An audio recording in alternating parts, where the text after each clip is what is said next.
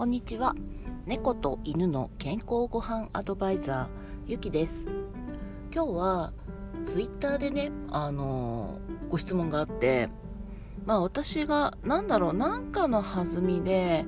某ペットフードの名前を出したのでそのメーカーさんのフードっていいフードなんですかって聞かれたんですよね。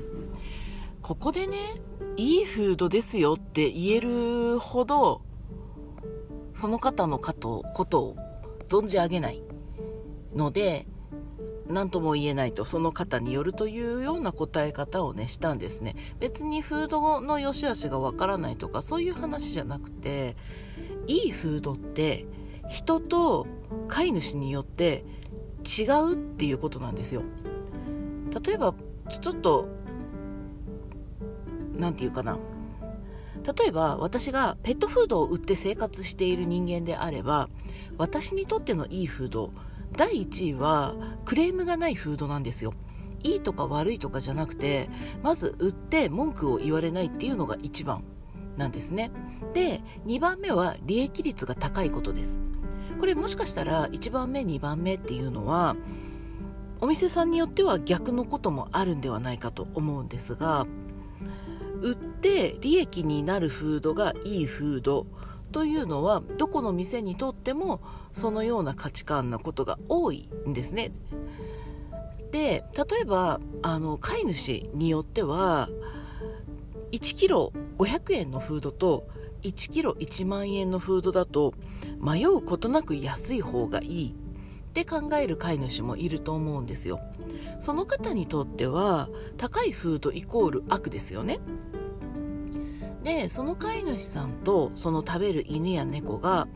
どんな子でどんな価値観を持っていて何をもって良しとするかがわからないのに簡単に私の物差しでこのフードはいいこのフードは悪いというような安易な回答をするそのような回答をしかもツイッターの140文字ですることを私は良しとしないだけなんですね。だからうちの子がこうこうこういう状態でこうしていきたいっていう飼い主さんの要望に合わせたフード選びっていうことだったらお答えできるんですけれどもこのフードいいんですかって言っていいよって言ってくる相手を信用していいのかっていうところなんですね。ですからまあその時の話題に上っていたフードはおそらく業界で一番高いフードです。でいいところもたくさんあるし改善してほしいなって思うところもあるフードだしうん、いろんな要素がありますだからこう例えば他のこのフードと比べてこんなところがいいよいいっていうのはねあの私がいいっていうのは猫や犬の健康という目線で選んだ時に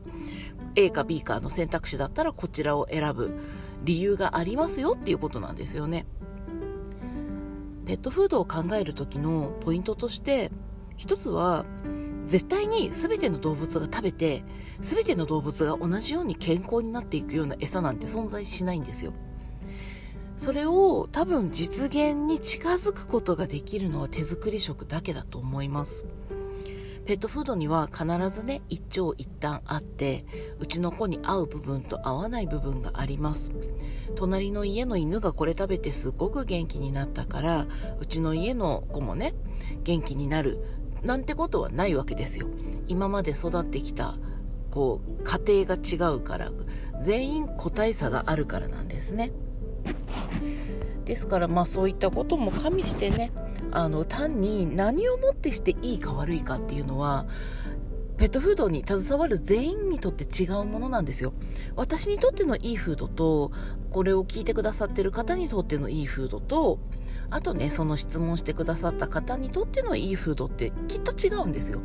私もその方も違う人間だし飼っている犬や猫も全然違う動物だからです。そういったことを含めてうちの子にとってのいいフードの選び方っていうことを知っていただくことに価値があると思っていて単にこのフードいいですよって勧められたフードを食べていくことが本当にその子のためになるのかみたいなねまあそういった価値観考え方を持ってこういった仕事をさせていただいているのかなというところですね。なのでこのフードいいんですかの答えはそれに即答できるほどあなたのことを知らないのでご分かりません。っていうのが私の答えになるかなと思います。まあ、参考になるか分かりませんがやっぱりねうちの子に合った食べ物食べ物なんですよ。ご飯として考えるのであればそんなねこれがいいよって言われてはい飛びつきますっていうことはねきっとないと思うんですよ。なぜそのフードを選ぶのか。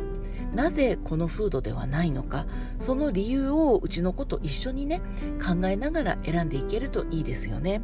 そのためには犬や猫の栄養学の知識生理学の知識ペットフードのラベルの見方の知識そういったものはね必ず必要になってくると思いますので気になる方は是非勉強していってくださいね。では今日はこのフードいいフードですか？の答えをお答えさせていただきました猫と犬の健康ごはんアドバイザーゆきでした。